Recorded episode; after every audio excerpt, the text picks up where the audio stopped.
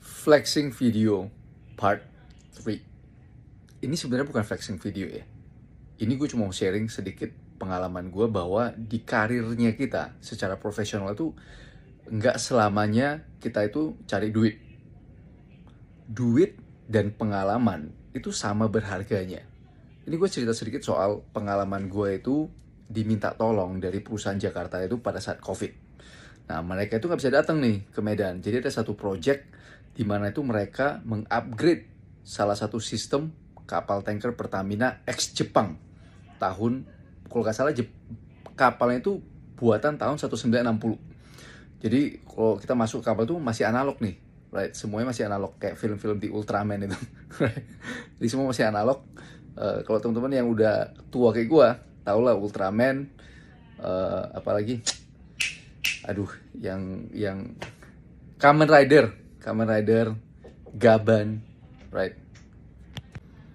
Right jadi nah sistem ini bukan gue yang rancang.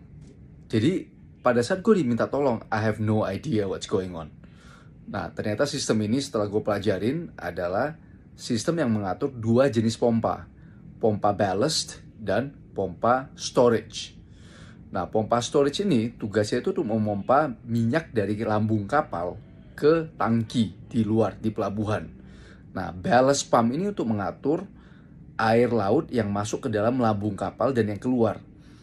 Nah, dua sistem pompa ini harus dikontrol secara bersamaan supaya kapal itu nggak belah dua.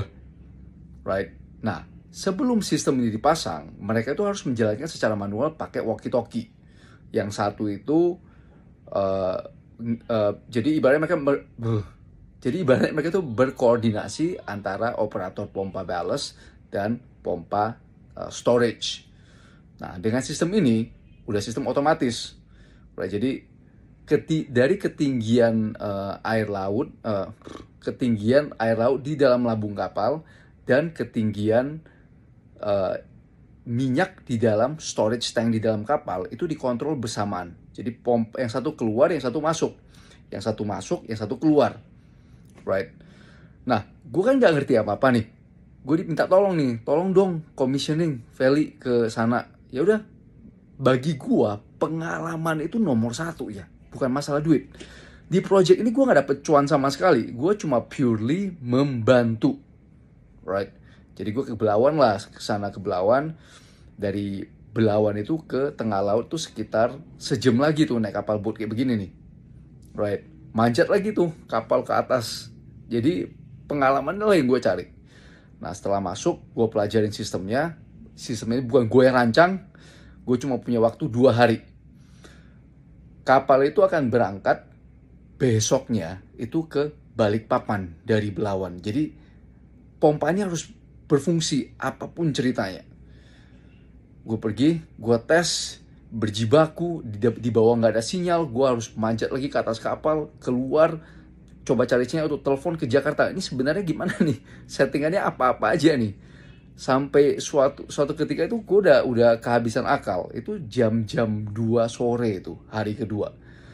Udahlah, gue buka lagi semuanya, bukunya dari awal, gue reset ulang sistem itu gue cek satu-satu gue masukin semua satu-satu uh, parameter di sistem itu. Alhasil teng teng. Pas jam 4 orang-orang udah pada docking udah pada turun ke ke kapal trans, transport untuk bawa kembali ke Belawan.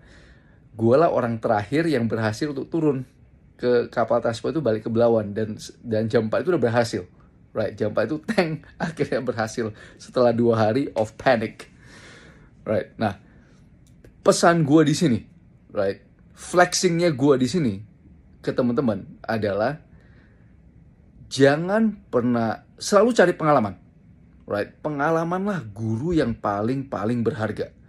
Dari pengalaman-pengalaman gue inilah gue bisa mendesain sistem-sistem yang kompleks untuk penanggulangan air limbah.